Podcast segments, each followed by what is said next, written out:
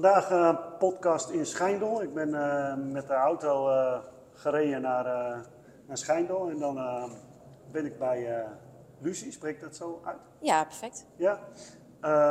Naar jouw de place to be, jouw werkplaats. En ik ben nieuwsgierig. Sowieso als keuzecoach. We zijn beide keuzecoach van de BOVAG. Zijn we gelinkt eigenlijk, zou ik maar zeggen. Kun je iets over jezelf vertellen, wie je bent en wat je doet? Ja, nou allereerst dankjewel dat je me hebt uitgenodigd. Ik ben Lucy van Ostade, ik ben 30 jaar en ik ben eigenaresse van GERATEL. Ik geef workshops motorfietsonderhoud, dus ik leer mensen wat meer over hun motorfiets. Niet per definitie altijd sleutelen, maar in ieder geval wel waar je op moet letten op het moment dat jij gewoon veilig en bekwaam op pad wil met je motor. Do's en don'ts, dingen die je moet weten, vind ik. En daarin inderdaad met de keuzecoach, wat wij allebei doen, is wij helpen de particulier een stapje verder in hun zoektocht naar een goed voertuig. Ja, een goede tweewieler eigenlijk, ja. Want dat is wel een doolhof, denk ik eigenlijk, hè? Ja. Ik kan natuurlijk over de fietsenbranche spreken. En ik vond het sowieso interessant om te kijken naar wat zijn de herkenbare punten, zeg maar. En we hadden al een voorgesprek van een half uur. We kwamen al meteen... tot allerlei dingen, tot mooi gesprek in ieder geval. En daar was in over het verhaal, zeg maar, van de expert, zeg maar.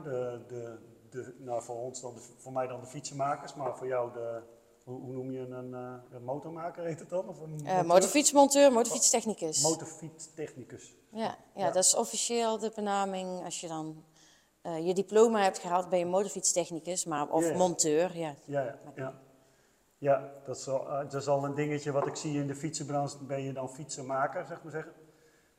En vroeger had je de term van, je kunt altijd nog fietsenmaker worden, zou ik maar zeggen. Ja, motormaker klinkt ook wel gaaf eigenlijk. Ja. Ja, en eigenlijk doe je meer dan dat, zeg maar. Jij helemaal, zeg maar, met je... Ja, ik vond het vooral super gaaf dat jij iets wat ik eigenlijk in de fietsenbranche deed. Ik heb lang in mijn winkel workshops gegeven. En ik zag enorm de waarde daarvan in. En mijn klanten ook, want dat zijn eigenlijk mijn beste klanten ever. Omdat they know you, like you and trust you, zeg maar. Dat is dan een beetje een marketingverhaal. Maar wanneer mensen je vertrouwen, doen ze gauw een aanschaf bij je. Of komen ze bij je voor onderhoud of wat dan ook.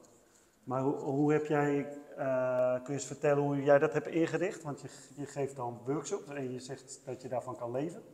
Ja. Ze komen uit het hele land. Ik ben daarin best wel uniek, zeg maar. Dus de workshops die ik geef zijn op verschillende niveaus. Je kan beginnen bij een basis en je kan daarna bijvoorbeeld een vervolg pakken. Nou, als je een basisworkshop volgt, dan leer ik jou alles over het viertakproces.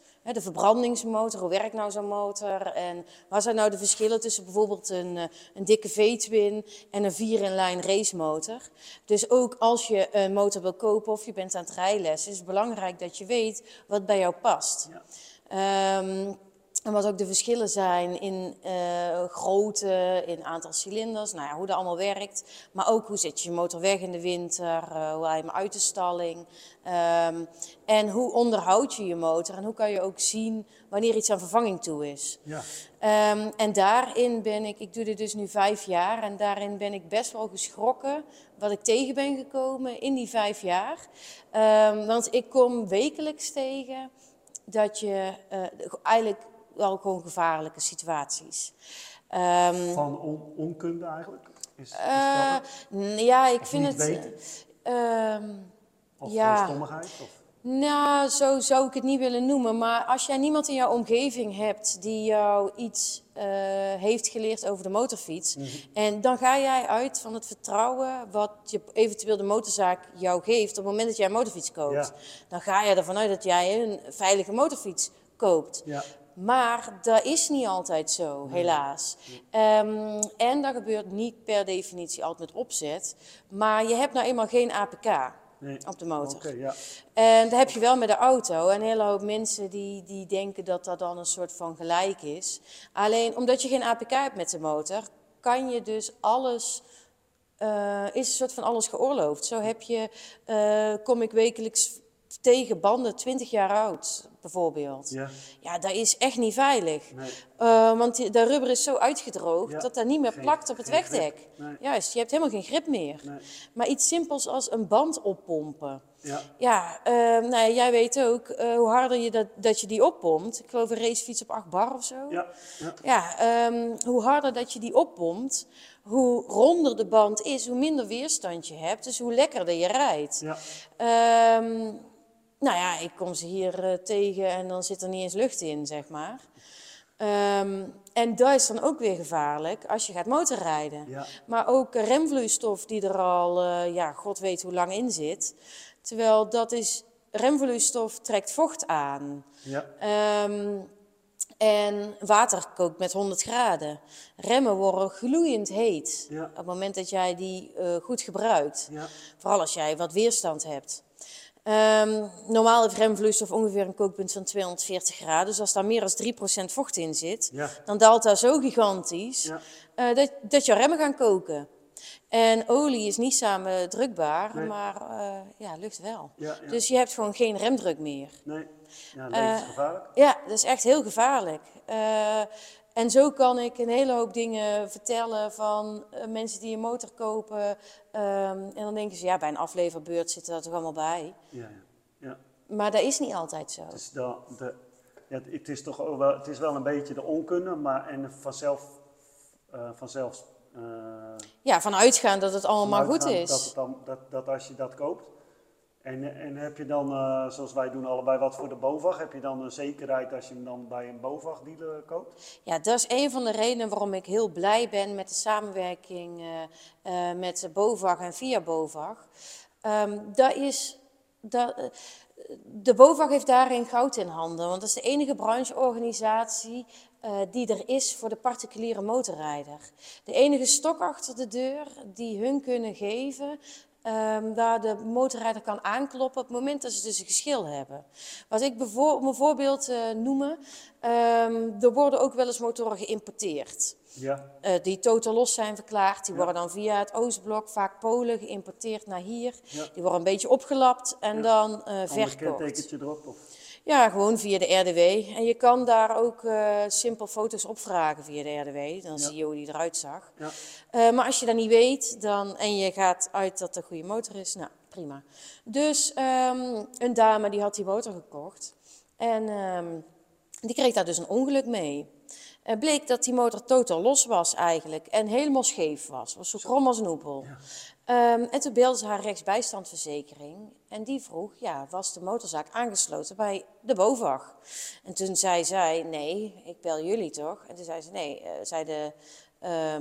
zeiden ze, wij doen alleen maar iets op het moment dat ze aangesloten zijn bij de BOVAG. Okay. Dus het enige wat je dan kan doen, is als particulier rechtszaak aanspannen. Ja, ja, daar zit je niet op te wachten. Nee, daar zit je niet op te wachten, vooral niet als het over iets relatiefs kleins gaat, want het kan ook zo zijn dat jij bijvoorbeeld inderdaad die banden of voorverkeringen die lek zijn, of remblokken die versleten zijn, of schijven die op zijn. Maar als je daar bij elkaar optelt, dan kom je best wel op een hoog bedrag uit vaak en dan is €500 niks. Nee. Terwijl als jij een motor koopt van €5.000, dan is €500 daar 10% van. Ja. En dat is een behoorlijk bedrag. Ja. Ja, en het is vaak erbovenop, zal ik maar zeggen. Dat je, juist. Op het moment dat je denkt van nou, ik had 4 had ik in gedachten en ik heb hem van 5 gekocht. En als het dan blijkt dat je nog €500 moet investeren om, wat eigenlijk over de veiligheid gaat. Ja, en daarbij, dan zeggen ze, ja, maar ik heb hem in de garantie gekocht. Ik heb daar een aantal maanden garantie bij vanuit de motorzaak. Ja, maar die motorzaak die bepaalt uiteindelijk of dat iets binnen de garantie valt. Ja. Want als hun tegen jou zeggen, ja, wij vinden die keringen niet zo lek. Of ja, die band. Er zijn letterlijk dingen die ik dan... Dan vraag ik aan mijn cursisten van... Koppel, ik hoef niet de motorzaak te weten waar het is. Maar ik vind het wel fijn om even terug te horen hoe het is afgelopen. Zodat ik weet hoe motorzaken daarmee omgaan. Ja, ja. En dan zeggen ze doodleuk van... Ja, de scheuren zijn nog niet zo erg. Je kan er nog wel mee naar Zuid-Spanje op vakantie. Iemand die net 3 maanden zijn rijbewijs heeft. Ja, ja, ja. Terwijl het gaat niet per definitie alleen om die scheuren, maar met name over de grip die je niet hebt. Nee, nee. Dus ja... Nee, dan vraag je wel af of die mensen die dan in die motorzaak, of ze zelf wel ervaring hebben. Of... Nou ja, dat is het vaak bij een grote motorzaak. Op het moment dat jij een hele grote motorzaak hebt, dan heb jij salespersonen. Ja. En de mensen in de werkplaats, die staan in de werkplaats. Ja, dat is wel heel herkenbaar ten opzichte van de fietsenbranche. Ja, en die salespersonen, die zijn heel goed in de sales. Ja. Maar die hebben vaak geen motorfietsopleiding, technische opleiding. Nee. Wel het liefde waarschijnlijk voor... Maar ja, dan is, neem ik aan, de ene motor ook niet de andere, zou ik maar zeggen. Nee, en het is ook zo dat je... Ik heb ooit zo'n rondje 40ste ga je een motorrijbewijs doen, geloof ik. Ik had zo'n midlife crisis, dus ik ging op een gegeven moment... ik had van vakantieveilingen, kon ik een rijles... had ik bijna gratis of zo, zeg maar. Mm-hmm. En toen bleek dat ik... toen zei ze van met 3-4 lessen dan ben je er wel, zeg maar. En toen had ik dus mijn motorrijbewijs. Nou, wat een ervaring heb je dan, zeg maar zeggen. Ja. En ik vond het zelf uiteindelijk, uiteindelijk vond ik het zelf eng, zeg maar. Die man zei, je kan hartstikke goed rijden, maar ik had die hele ervaring niet. En helemaal als hij mij ik had een Honda Deville. Ja, dat kan. Dat is dan meer, wat is het? Niet een shopper idee, maar gewoon een beetje ertussenin. Een relaxte motor. Relaxte motor, zou ik maar zeggen. Maar toen kreeg ik dingen te horen over pk, zeg maar. Nou, dat zegt mij, zei mij helemaal niks. Van, om te beginnen moet je dit of dit kopen, zou ik maar zeggen. En dat is precies wat ik en wij dus eigenlijk doen... op het moment dat als jij iemand op dat moment had die tegen jou had gezegd, die het jou had uitgelegd. Ja. En dat is in de middag, bijvoorbeeld bij een workshop bij mij, is dat in de middag echt heel goed uit te leggen. Goed te laten zien waar je naar moet kijken, zodat je geen kat in de zak koopt. Zodat dan hoef je ook geen motorkeuring te laten doen. Nee. Op het moment dat je zelf capabel bent om dat te goed te kunnen controleren voor de veiligheid. En daarbij dus, het kan dus ook online, kan ik ook al heel veel handvaten geven, net als jij. Ja. Waar je op moet letten bij het aanschaffen van een motor. Zodat je wat zekerder bent. Ja. Je hebt het uiteindelijk niet doorgepakt, dus zonde. Terwijl je had misschien wel een gigantische hobby erbij gehad. Ja. Als je iemand had die jou... even aan de hand mee had genomen van het zit gewoon zus en zo. Nee, het is eigenlijk heel simpel. Die rijinstructeur, zeg maar, die mij die lessen gaf, toen het kwam vanuit Lelystad en het examen was in Emmeloord, dus hij reed met mij naar een motorzaak in Emmeloord. En zo heb ik in Emmeloord een motor gekocht, zeg maar, terwijl ik zelf in regio Ermelo-Harderwijk woonde, zeg maar. Alleen als jij... Maar als ik wat had, dan ik wist totaal niet hoe of wat. Nee, precies. En die man, zo'n rijinstructeur, die heeft dan natuurlijk wel wat ervaring. Die moet ook in het rijden, maar ook niet in het technische vlak. Nee, vaak ook niet, hè? Nee. En het is zelfs vaak zo dat ze niet eens de noodzaak ervan inzien. Dan komen hier mensen bij mij en dan zeggen ze... maar ik had verteld tegen mijn rijinstructeuren, die haalden zijn schouders op. Die zeiden, dat heb je toch helemaal niet nodig? Nee. Terwijl hier ook, zelfs voor een basisworkshop, rijinstructeurs komen. Die zeggen, tijdens de opleiding leer je er eigenlijk niks over. Dus, dat vind ik belangrijk, dus ik wil daar wat meer over leren. Ja. Dus daar zit ook heel veel verschil in. Maar ook een voorbeeld, tijdens je theorie van je motorrijlessen... staat in dat je motor altijd koud moet peilen. Olie. Ja, ja, ja. Ja, dat is niet zo. Nee, er zijn genoeg motoren waarvan de helft die al hier binnen staat... die je niet koud kan peilen. Nee. Dat is zo'n verkeerde informatie, hè? Net als met... bij de fiets heb je dan met accu's opladen, zeg maar. De een moet je constant aan de lader en de andere eigenlijk niet. Ja. En als je kijkt wat voor gevaren daar allemaal mee... Dus bij geval, de motor ook? Natuurlijk om levens natuurlijk. Hè? Ja, dus bij de motorfiets ook. Nou ja, met je remvloeistof. Ik neem aan dat er geen... ja, wij hebben dan... jullie hebben dan, neem ik aan, dotolie, zeg maar. Ja. En bij de fiets heb je ook nog mineraalolie, zou ik maar zeggen. Ja, wij hebben ook verschillende typen dotolie. Ja, ja, ja, maar dotolie heb je in verschillende 4.0 geloof ik en 5.1 en 5.2. Ja, je hebt dan de 4 en de 5.1. Ja. Dus ja, relatief agressief, zeg maar. Zit in de meeste motoren. Ja. Met ook nog tot 5, die is op siliconenbasis. Ja. Maar als je dat niet goed doet...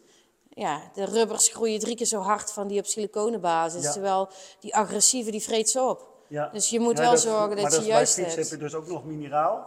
En dan zijn er mensen die soms dan de dot in de mineraal gaan doen of andersom. Zeg maar. Ja, ja. Nou, net wat je zegt, de dot is veel agressiever. Je voelt het al als je het op je handen hebt, zeg maar. Dat, ja. Ja. En ze staan inderdaad ook gewoon soms met hun blote handen gewoon dat te doen, zou ik maar zeggen. Ja. Ja, en dat is dan, ja, weet ik niet, waarvan?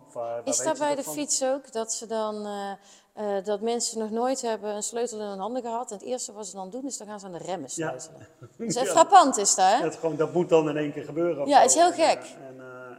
En dan ongeveer het gevaarlijkste wat er is, zeg maar. Daar heb ik me ook al over verbaasd. Het meest veilige, het meest belangrijke wat...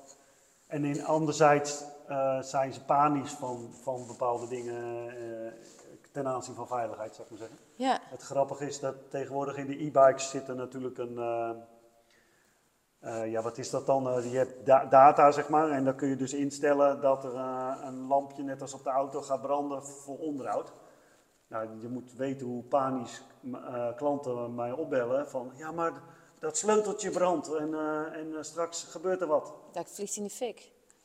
Terwijl, ja, dat sleuteltje, dat is gewoon op een datum in te stellen of op x kilometers. Maar dat zegt helemaal niks over de staat of de toestand van de fiets.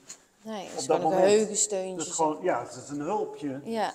Maar wel gewoon, en het wordt bijna manipulatief gebruikt, zeg maar. En ik weet niet of er gradaties zijn, maar bij je fiets zeg je bijvoorbeeld jaarlijks onderhoud.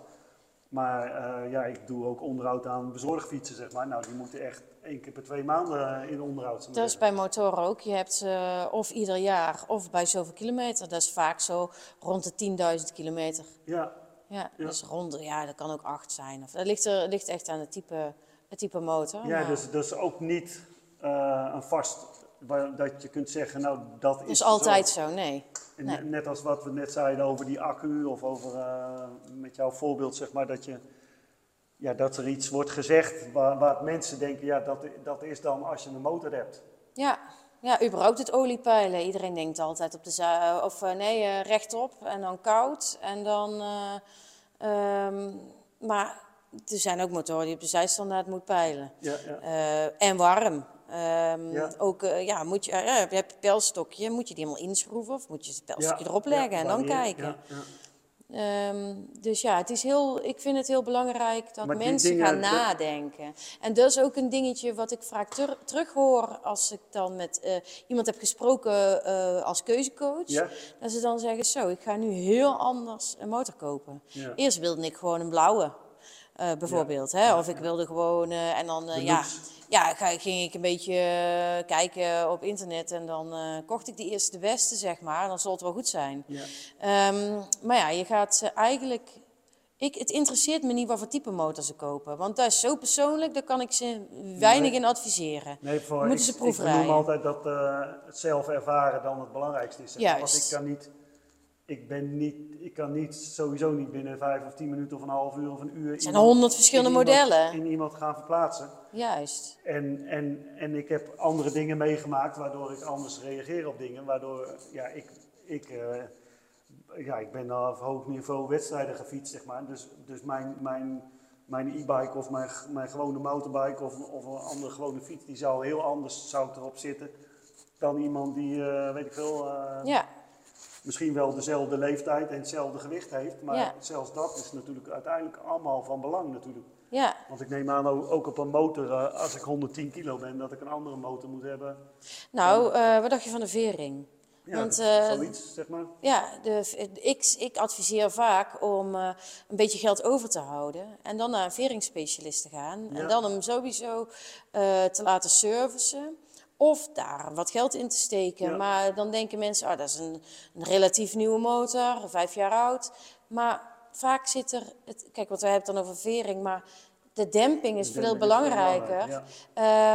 En dan weet ik niet hoe dat precies bij de fiets is, maar daar zit vaak stikstof bij, ook als onderdeel van de demping. Ja. Maar dat vervliegt na 5 jaar. Ja. Dus vering moet altijd geserviced worden. En als jij een all-road motor rijdt met een wat slappere vering, vaak wordt er bespaard ook op vering. Maar jij bent inderdaad een volwassen Hollandse kerel van 100 plus kilo. Japanners zijn veel kleiner. Dus Japanse motoren die zijn vaak afgeveerd op een 70 kilo. Ja. Vanaf de fabriek. Ja. Op een standaard instelling. Ja. Dus je kan daar zo ontzettend veel meer mee halen dat die fijner rijdt. Dus dan zou ik eerder een motor kopen. En veiligheid, toch? Want juist. Wegligging en, juist. En bij fietsen, weet ik, bij mountainbike heb je het met name, zeg maar. Dan heb je in- en uitgaande demping. Dan heb je eigenlijk de sag, zeg maar. Het gedeelte waar die inzakt, zeg maar. Ja. Omdat mensen denken van, nou, dus bij de mountainbike zit er dan bijvoorbeeld bij een voorvok zit er een rood ringetje om. En dan is naarmate die inzakt, zeg maar, en dan heb je zeg maar een racefietser die zegt, nou, ik wil hem zo hard mogelijk hebben, want ik wil eigenlijk dat hij niet inveert. Ja. Maar dan krijg je ook dat die keihard terugklappert, zeg maar.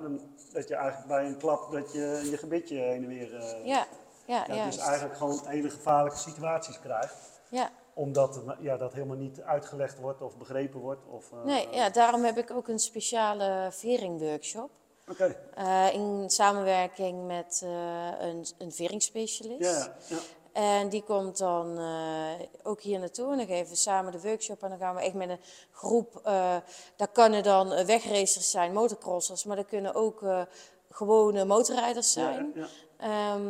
En dan gaan we diegenen zelf hun eigen vering leren afstellen. Ja, dat is het meest belangrijke.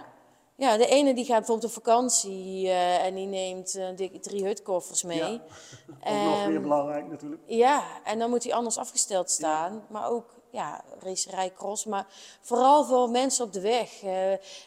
Het moraal van het verhaal is, mensen hebben geen idee waar ze mee rondrijden. Nee. En denken totaal niet na over wat ze überhaupt hebben. Ja. En dan, maar ze geven er wel veel geld aan uit. Ja. En dan gaan ze naar de dealer, kost gewoon €100 per uur. En, dan pinnen ze daar maar wat er dan is gebeurd, hebben ze geen idee van. Terwijl als je dan weet welk onderhoud nou echt nodig is en je efficiënt bijvoorbeeld remblokken kan laten vervangen, zodat je daarin wat bespaart. Ja. Dus je laat ze alleen vervangen als ze op zijn en niet half op zijn. Nee. En hetzelfde met de rest. Je kan als je goed onderhoud pleegt, kan je groot onderhoud, revisies, kan je heel lang uitstellen. Ja. Dus uiteindelijk is het goedkoper. En de motorzaak is er gebaat bij, want die heeft gewoon het juiste onderhoud op de juiste tijden. Dus die hoeven niet al die problemen op te lossen, waarbij ze alleen maar lopen te vloeken. En als je het zelf leuk vindt, dan kun je natuurlijk een onderhoudsbeurt stelt geen reet voor. Nee. Dus na 2 workshops kan je bij mij thuis, thuis met mijn checklist en mijn handvaten. Kun je gewoon olie verversen, bougies vervangen, luchtfilter. Standaard dat is dan uiteindelijk veiligheid, maar ook duurzaamheid. Want ik hoorde in ons vorige gesprekje, zeg maar, toen hadden we het over zeg maar de world of e-mobility, zeg maar. In de fietsenbranche is ik geloof al 53% dat men elektrisch rijdt, zou ik maar zeggen. En het is dan eigenlijk niet full elektrisch, maar het is elektrisch. In de fiets is het hoofdzakelijk natuurlijk elektrisch ondersteund. Toen daar was je wel wat pittig stellig over. Pittig voelde ik het, de stelling van dat je eigenlijk hier wees je een motor aan. Van welk jaar was die? Die is uit 1956. 1956 en nog een andere die uit 1980, 1990? Ja, er staat hier alles is uit. Wat hier nu op dit moment staat is de jongste is 1991. Ja, het ziet eruit als een nieuwe motor, zou ik maar zeggen. Ja, daar is hij ook. Daar was hij ook zo stellig in. In de zin dat, nou ja, ik noem het zelf, ik ben dan ook voorstander van... ja, weggooi je zonde, geef je fiets een tweede ronde, zeg maar. Maar daar ben je, jij zegt eigenlijk, je koopt een motor voor je leven eigenlijk. Dat kan, als je dat wil. Behalve als je, nou, je doelstelling anders wordt, zeg maar. Je doet eerst tour in Nederland en je zegt dan van, nou, ik ga eens tour naar Frankrijk of zo. Ja, dan ga ik de berg in. Dan heb je misschien een andere motor nodig, neem ik aan. Ja, je kan ook een allemans vriendje hebben natuurlijk. Maar vroeger werden echt de motoren gebouwd om voor altijd mee te gaan. Die motor uit 1956, ja, dat start te lopen. Ja. Zelf ook, ja, wij...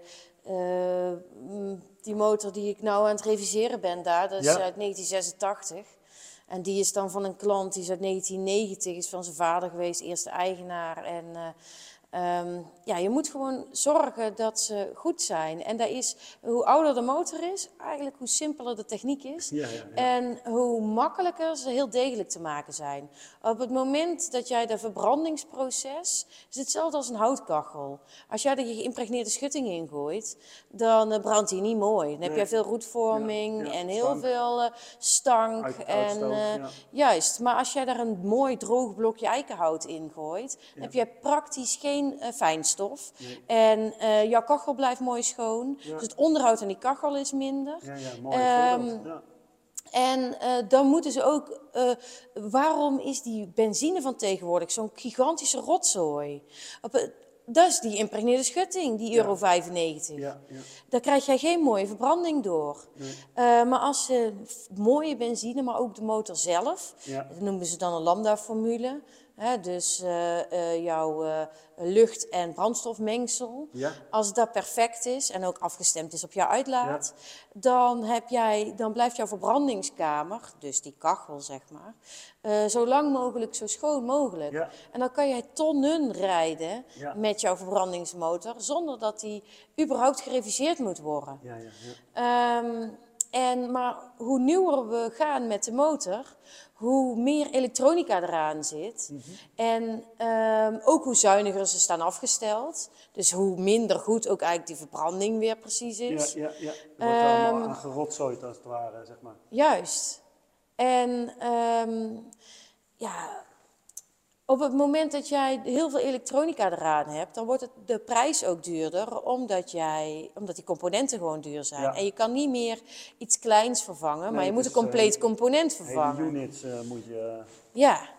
En als je het dan hebt over de duurzaamheid, dan ben ik heel erg bang dat... Sowieso is de productie van een product wat niet heel erg lang meegaat...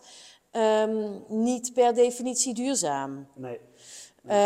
Maar als vrienden van mij die rijden met motoren van meer dan 100 jaar oud en die rijden er de wereld mee over. Ja, ja, ja. Als jij iets hebt gereviseerd, dan is het weer als nieuw. Ja. Dus je zorgt dat het goed is. Ja. Ja, net als een huis. Als je zorgt dat een huis goed gebouwd is. En dat verhaal van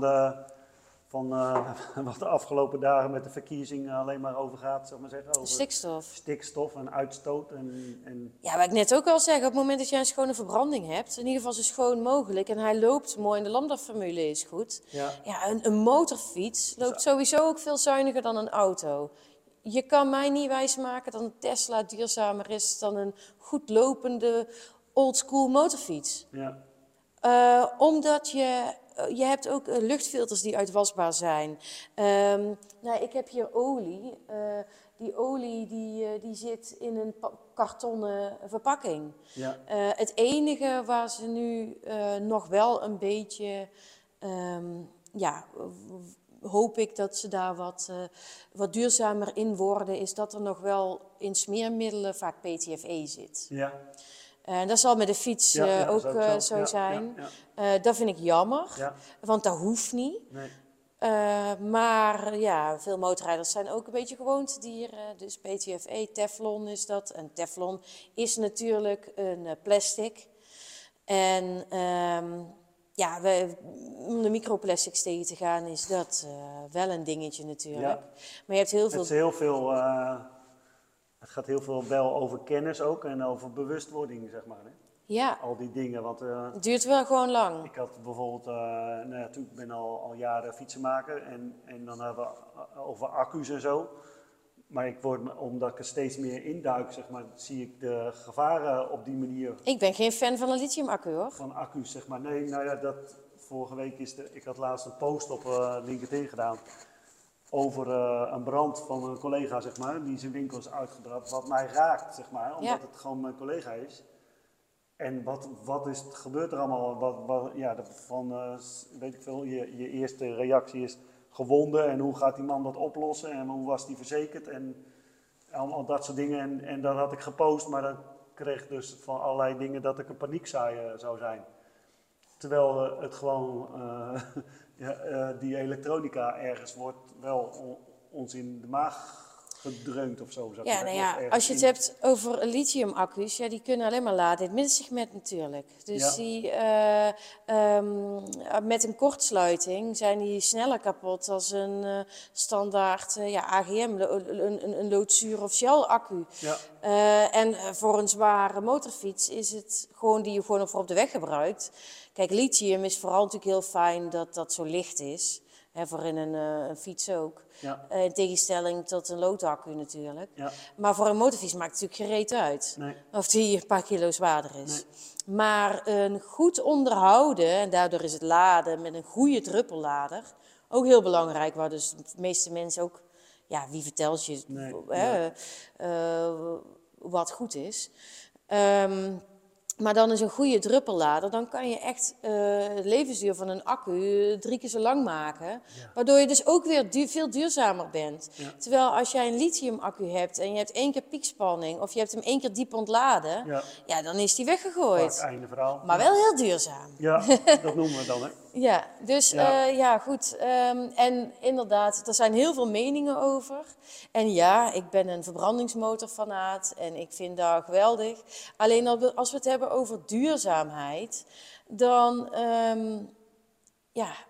vind ik het heel moeilijk te geloven dat een motor uit 1956... die perfect staat afgesteld. Hè? En dan kan je dus de remmerij en de banden en alles, hè? De slijtageonderdelen en ook de motorfiets want slijtageonderdelen slijt, dus die moeten vervangen worden. Ja, dus dat dan een upgrade voor gebruikt. Dat is ook bij elektrische voertuigen natuurlijk, die slijtageonderdelen. Ja. Maar dan heb jij een motor die je leven lang meegaat. Ja. Ik vraag me af of dat bij een elektrisch voertuig ook zo is. Want je voelt ook gewoon de plastics die daar gebruikt worden. Ja, er wordt geen staal meer gebruikt bijna. Bij een fiets is het op het moment dat een accu van heel veel fietsen in ieder geval nog maar net 5 jaar meegaat, zeg maar. Ja. Sommigen misschien 10 jaar, zou ik maar zeggen. Maar die fiets is eigenlijk ook al gemaakt maar voor 5 jaar of 5 jaar? Of zoiets. Maar terwijl er zijn ook systemen van, ik werk met een bedrijf, die hebben het op een manier, de accu op een manier van een condensator, dus er zit bijna geen lithium in. En die kan dus eigenlijk ook niet in de brand vliegen. En op de manier hoe ze het doen, is die binnen 7 minuten voor 70% volgeladen en binnen een half uur 100% volgeladen. Dus dat heeft bijna geen... Ze hebben het dan vaak over de actieradius. Hè? Ik moet een actieradius hebben van 200 kilometer. Mm-hmm. Maar hoe ga je 200 kilometer fietsen dan in 1 dag? Of, zijn mensen ga je die, ja, maar ga je niet stoppen dan? Ja. Dan ga je toch op een gegeven moment, zeg je... En als je dat echt wil, zeg maar... sowieso de vraag, moet je überhaupt een elektrische fiets nemen? Kun je niet gewoon nog met je eigen beentjes dat trappen? En ik zie daar wel ook de voordelen in, zeg maar. Want het raakt mij ook wel. Ik ben... in mijn beleving ook wel bezig met duurzaamheid. En dat ik daar over de natuur, over milieu nadenk. En dan denk ik van, maar uiteindelijk is dan misschien dat ritje op die e-bike dan beter als een ritje in een auto, zou ik maar zeggen. Qua milieuvriendelijkheid. Het is maar net waar tegenover je het afzet. Ja, dat bedoel ik. En dan denk ik, dan is de lichamelijke gezondheid eigenlijk wel nummer 1, zou ik maar zeggen. Ja. Omdat als je... En wat heb je aan lichamelijke gezondheid als de aarde naar de kloten gaat, zou ik maar zeggen. Want dan kunnen we hier ook niet meer leven. Ja, ja, we hadden het straks ook al even over. Dus er stappen natuurlijk heel veel mensen die voorheen een gewone fiets fietsten. Die stappen nu ook over op een elektrische fiets. Ja. Dus ja, dat is dan nou, niet per definitie duurzamer. Maar op het moment dat je in plaats van je dikke SUV pak je elektrische fiets... Ja. Ja, dan is het weer wel natuurlijk een heel stuk duurzamer. Ook met die lithium-accu. Dus ja, alles is natuurlijk heel erg relatief. En ja, je kan beter ook een fiets pakken dan een dikke Harley, ook al staat die goed afgesteld. Maar je kan wel beter een dikke Harley pakken dan weer die SUV. Ja. Dus ja, goed, het zijn keuzes. Ik denk dat het ook wel handig is, bijvoorbeeld ook met zo'n podcast, als mensen er luisteren, dat het... zorg dat je dingen, dat je keuzes maakt. Dat je niet gewoon blind afgaat. Want iedereen heeft tegenwoordig een elektrische fiets. Ja. Of we moeten toch allemaal meegaan. En iedereen doet dit, dus dan doe ik het ook. Nou ja, denk gewoon na. Ja. En soms is het beter om een ouder iets te kopen dan iets nieuws. En ook de ervaring, zeg maar. Hè. Ik ken een keer vanuit mijn winkel... had ik een klant en die had een fiets met een four-wheel motor en haar man was overleden. En ze zei van, nou ja, die fietsen waren 4, 5 jaar oud. Ze zei, nou, ik wil eigenlijk die fiets van mijn man niet meer in mijn schuur hebben. Dat raakte haar, zeg maar. Mm-hmm. Elke keer zag ze die fiets staan en ze dacht, nou, en ik mag mezelf dan wel een nieuwe fiets gunnen. Dus ze wilde die 2 fietsen inruilen voor 1. En ze had een fiets met een four-wheel motor. Maar ze kwam met een stuk uit een krant of uit een blad...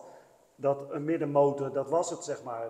Zij zou een fiets met een middenmotor moeten hebben. Ik zeg, nou, weet u dat zeker? Want u heeft altijd voorwielmotor gehad. En uiteindelijk is een voorwielmotor eigenlijk ook 2-wielaandrijving. Want je drijft zelf achteraan en voor heb je voorwiel. Maar u moet het wel ervaren. Toen zegt ze, nou, nee, want de buren zeggen ook, die hebben ook een middenmotor. Ja. En toen zei ik, nou, oké, dan koopt u fiets met een middenmotor. Maar eigenlijk wil ik dat niet. Want ik wil dat u gaat ervaren, want nu straks zet ik u erop en dan vindt u het helemaal niks. Want de rij-eigenschappen zijn gewoon compleet anders. Dus ik zette haar op de fiets met een middenmotor. En ze ging fietsen en ze kwam na 5 minuten helemaal hijgend terug. Toen zei ik, nou, mooie fiets hè, we hebben een deal toch, denk ik. Zei ze, nee Leo, alsjeblieft, nee Leo, deze fiets wil ik echt niet. Ik zeg, nou, maar u zei dat u deze fiets wilde. U wilde een fiets met een middenmotor. En ik zie aan u dat u hijgt van enthousiasme eigenlijk. Nou, nee Leo, ik heb astma-patiënt en ik heb zo last en ik heb dit en dat. Ik zeg, ja, maar uw buren en iedereen die zei dat u toch die middenmotor moest hebben. En dat een voorwielmotor levensgevaarlijk is. Ja, tuurlijk, als ik met 25 per uur over een rotonde afrijd. Ja. Ja, dan als het regent, ja, ik moet dat ook niet met mijn auto en zeker niet met de motor gaan doen, zeg maar. Dat je op een rotonde buiten de snelheden of adviezen, dat gaat er wel weer over bewustzijn. Dan denk je daarover na. En die mevrouw ging daarna op een fiets met een voorwielmotor rijden, een nieuwe. Ja, en ik zei van, nou, kom minimaal even 1 keer per maand even langs voor de bandjes te checken, zeg maar, op te pompen. Maar zij kwam eigenlijk eerder liever elke maand even langs om te zeggen... Leo, dankjewel. Ik ben zo blij met deze fiets. En ja, daar had ik gisteren ook nog een opname voor een podcast. En daar kwam ook dit eigenlijk in voor. Dat we... Ja, dat toch heel vaak vergeten wordt gewoon. Hè? Dat mensen gewoon op iets worden weggestuurd. Nou, je haalt het net al aan, zelfs ook met de aanschaf, met zo'n motorfiets uit het buitenland of wat dan ook, dat gewoon compleet niet gecheckt is of zo.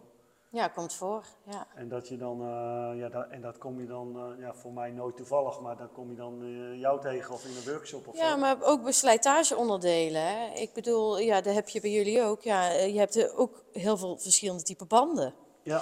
Een band voor als jij ook... Ik weet, zo noem je dat waarschijnlijk niet, offroad gaat met je fiets. Als je gaat mountainbiken, dan heb je natuurlijk een heel andere band nodig als dat jij bij de racefiets. Ja. Ja. Dat is dan heel simpel, maar zo is het bij de motor ook. Dus rol jij je motor een werkplaats in en je zegt, jij hebt een nieuwe band nodig. En die monteur die vraagt niks aan jou. Nee. Ja, dan, dat is jammer. Dat is een gemiste kans voor iedereen, want... Zorg ervoor dat je ook voor de veiligheid weet, rijdt hij in de winter? Hè? Ja. Kijk, met de auto vervangen we allemaal onze banden voor zomer- en winterbanden. Ja. Bij de motor doet dat niemand. Sommige landen zelfs verplicht dat je dan winterbanden monteert. Hè? Juist, maar bij de motor hebben we geen APK, dus niks is verplicht. Nee. Het is alsof we helemaal vergeten zijn. Dus je moet er zelf over nadenken. Rij je in de winter? Rij door de regen? Of rij je nooit door de regen? Nee. Hè? Ben je dus een mooi weerrijder of niet? Wat voor type motor heb je? Heb je een zware motor of heb je een heel sportieve motor? Ja. Wil je dus een band die wat ronder is van zichzelf al? Of wil je een wat vierkantere band? Ja. Rij je veel snel weg of niet? He, want je hebt ook banden die in het midden wat harder zijn, zijkanten zachter. Ja. En dat zijn allemaal dingen om over na te denken. Want als jij nooit in de regen rijdt, dan hoef jij ook niet zoveel profiel te hebben. Nee. Want al dat profiel, dat is het grip die je niet hebt. Nee. Want die waterafvoer heb je toch niet nodig? Ja, kijk, in de Formule 1, dat ze, als het regent, gaan ze andere banden erop. Juist, en het is dus rendabeler om een pitstop te maken van een aantal seconden. Dus zoveel meer grip heb jij met die slicks. Ja. En dus je zult misschien ook wel fietsen hebben, en net als een motor, een all-road motor, die je dus voor alles kan gebruiken. Ja, en hybride dan of... Ja. Ja, en dan heb je vaak vanuit de fabriek er een bandje op zitten, wat dus een allemansvriend is. Ja. Vaak een wat grover profiel. Vaak ook nog een budgetding, want als je ergens op kan bezuinigen, zeg maar, dan is het hetzelfde met veren. Een zadel of banden of zo, zeg maar. En dat zie je als rijder, dat ervaar je pas totdat je erop gaat rijden. Zeg maar. Juist. Ja. En dan wordt er dan gezegd, maar die band is het beste, want die is ontwikkeld voor die motor. Ja, dat is niet zo. Nee. Want die hebben ze dan vaak erop gezet om te kunnen laten zien van, kijk, je kan er ook off-road mee. Ja. En het ziet er stoer uit, looks natuurlijk. Ja. Maar als jij nooit off-road gaat met jouw all-road motor, omdat je dan... Een all-road motor zit je ook vaak wat rechterop, zit lekker. Het is een hele comfortabele motor, dus ook goed voor woon-werkverkeer vaak. Ja. Dan moet je een heel andere band hebben. Ja. Dus het kostte een keer, heel stoer ging ik meedoen aan een strandrace, zeg maar.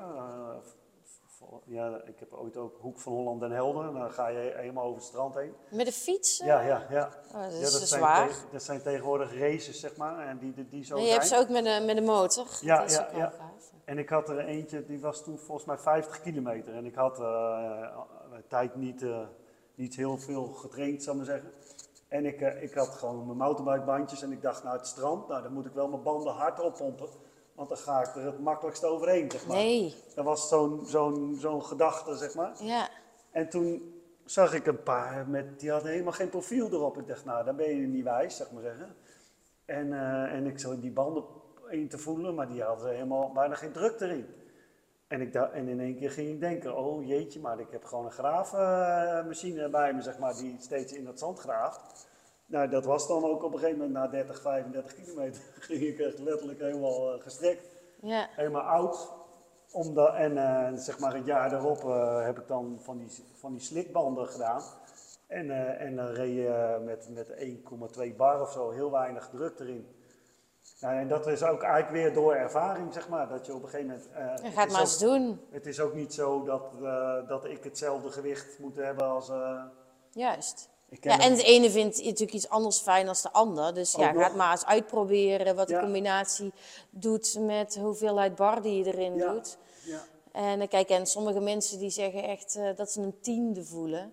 Maar nogmaals, ik weet niet hoe het met de fiets is, maar bij de motor voel je echt niet. Rossi voelt dat misschien een tiende. Ja. Maar wij niet.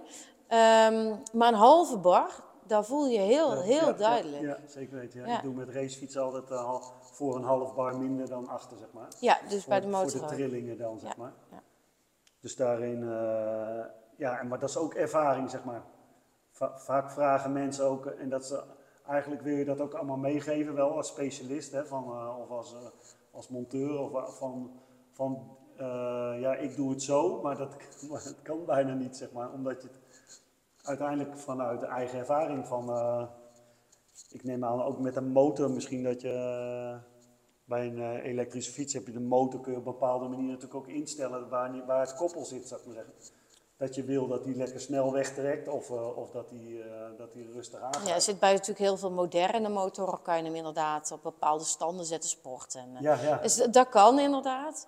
Maar bij die oude beestjes met de carburateur niet. Nee. Dat is gewoon één afstelling en daar is het. Maar je kan hem wel zo afstellen zoals jij wil. Zoals jij wil, ja. Ja, maar dan is het wel één afstelling. Ja. Ja. Maar daarom heb ik wat meerdere motoren. Dan kan je ze afwisselen een beetje. Je moet met je Harley niet gaan racen, met je racemotor langzaam willen rijden. Ja, dat is uiteindelijk toch ook, hè? Want als ik ga... Nou, ik woon dan in Garderen, bij het bos in de buurt. En ik ga ook wel graag mountainbiken. Ja, dat kan ik niet met mijn 25 of 28 mm racebandjes. Ja, precies. Dus ja, daar staat ook een mountainbike daarnaast en daar staat er ook een... wel grappig, mijn vader en broer, die deden vroeger heel veel wielrennen en mountainbiken. Ja. Die hadden dus ook allemaal dat hoort ook fietsen. Wel een beetje in Brabant, hè? Toch? Koersen. Ik heb geen idee.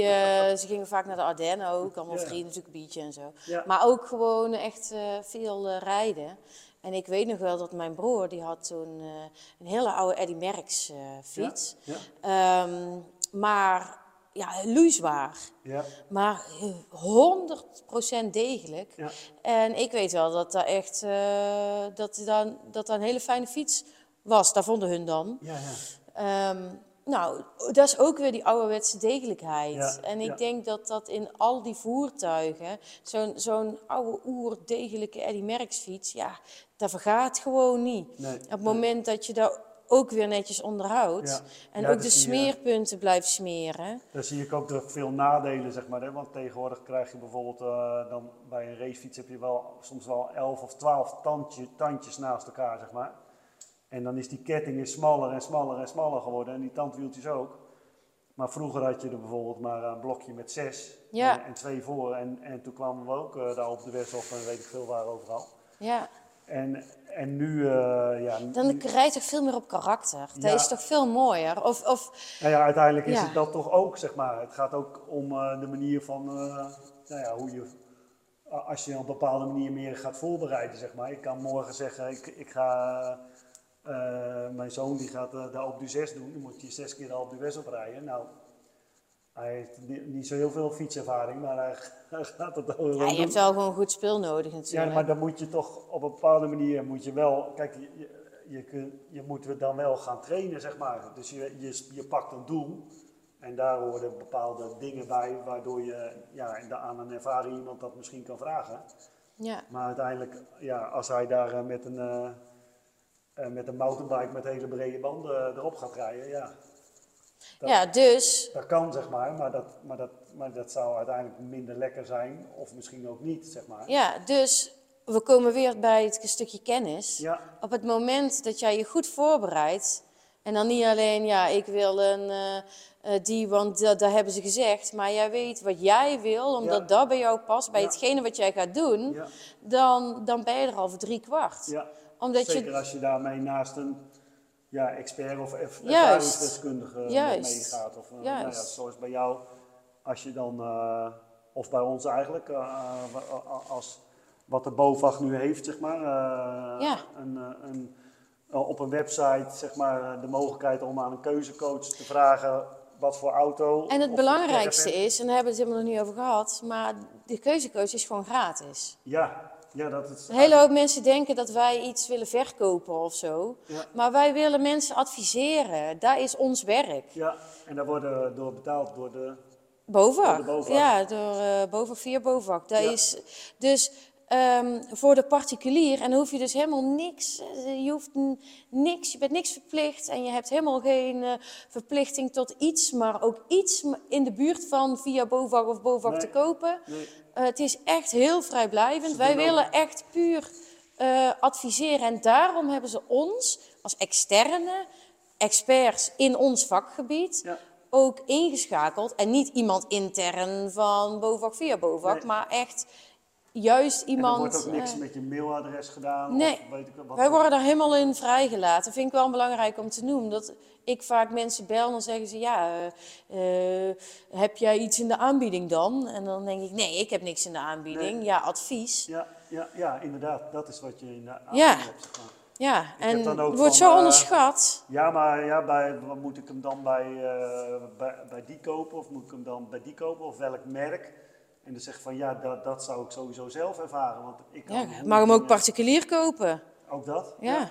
Er zijn ook veel voordelen aan. Het is niet zo dat een particulier... Het voordeel van bij een particulier kopen is vaak dat jij hem koopt van de eigenaar. En als die er moeite in steekt om hem te verkopen... Ja. Dan is daar vaak een liefhebber. Die is er vaak heel zuinig op geweest. Ja. Je ziet waar die altijd heeft gestaan, waar die altijd heeft gehangen. Ja. En... Ja, bij fietsen nog wel iets anders, denk ik. Dat ook vaak nog wel gewoon een gebruiksvoorwerp is. En dat de kennis er niet is en dat je hem dan... Ja, dan is het gewoon meer... dan ruim hem sneller in of zo, dan ben je er vanaf. Wat ik een beetje zie is een soort weggooi-tendens, zeg maar. En je kreeg op een gegeven moment een bedrijfsfietsenplan. En dat was dan na 3 jaar, kreeg je een fiets van 7,49. Nou, tegenwoordig is het, kopen ze al een e-bike van 2200 €, 2300 €. Maar dat ritme zit er nog in, zeg maar, dat je elk 3 jaar een andere fiets wil hebben, zal ik maar zeggen. Ja, en dat is eigenlijk te zot voor woorden, zou ik maar zeggen. En dus die tweedehandsmarkt, nou, ik hoorde een verhaal van de ANWB, die hebben 5 miljoen leden en 2% vindt het maar vertrouwd om een gebruikte fiets, de e-bike, te kopen. Dat is toch zonde? Als wij dan die mensen gewoon een kunnen vertellen waar ze op moeten letten. Ja. Iedere keer kom je weer op hetzelfde uit. Een stukje duurzaamheid, een stukje kennis. Bewustwording. Ervaring. Ja. Ik zou eerder iets tweedehands kopen, eigenlijk zelfs, dan iets nieuws. Dan niet alleen puur een duurzame aspect, maar ook omdat vaak ook koop je iets splinternieuws. En er zijn nog dingen die vaak in ontwikkeling zijn. Ja. En daar zitten vaak nog een beetje de kinderziektes in, die ze vaak noemen. Dus als je iets, een heel nieuw technologie gaat kopen... Ja, de techniek is dan... De elektronica is dan vaak zo ingewikkeld.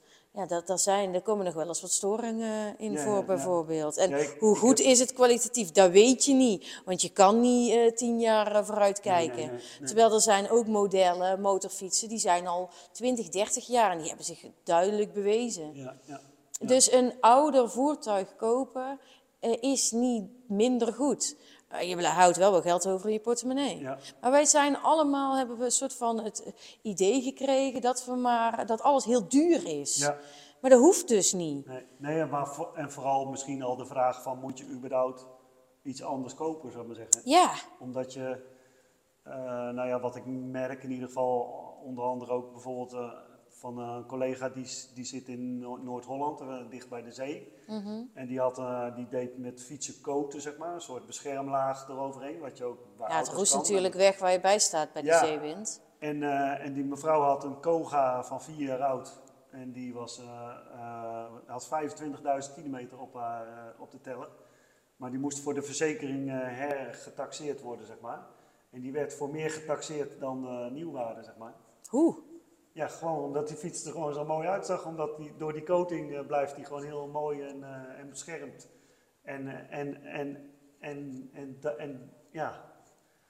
Dus dat is wat goed onderhoud. En wat ik vaak ook en een beetje inflatie. Alles is gewoon zo... Ja, dat. Maar mensen willen dan een nieuw hebben. Maar wat weet je als je een nieuw hebt? Dan krijg je dat hele verhaal weer... zit die wel lekker? Schakelt die wel lekker? Hoe gaan die remmen afstellen? Je moet dat allemaal helemaal opnieuw. Plus, als jij zegt van, nou, ik wil iets rechterop zitten of ik zit bladibla. Je kan ongetwijfeld met de fiets ook, bij de motor ook, je kan er ook gewoon ander stuur op zetten. Hè? Ja, dat. Ja. Je kan ook de motor die je hebt, kan je aanpassen. Oh nee, ik kan niet zo goed bij de grond. Ja, je kan je vering aanpassen, maar heb je ooit gedacht aan het zadel? Ja. Er zijn een hele hoop zadelmakers die beter schuim... ik krijg zo last van mijn kont. Ja, maar ik vind het zadel wel mooi. Ja, er is zoveel te maken. Ja. Je hebt er geen beeld bij, maar we kijken nu ook naar een motor waar alleen maar het frame nog ervan staat. Ja. En dat is twee wielen erin en een spatbord, zie ik. Ja, dat is een Harley-Davidson FXR uit 1986 ja. Met een Evolution Big Twin blok, 1340 cc. Maar die heb ik gekocht, niet omdat ik hem mooi vond, maar omdat het frame... voor een Harley rijdt hij gewoon heel sportief en ik hou daarvan. Ja, ja. Maar ik vind een V-twin wel fijn rijden. Rijdt wat rustiger, vind ik.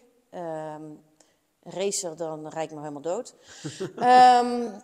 Maar er zijn natuurlijk wel een hele hoop dingen die ik dan optisch niet mooi vind, maar ook wat beter kan. De voorvork zat standaard een hele smalle voorvork in, maar het is een hele zware motor.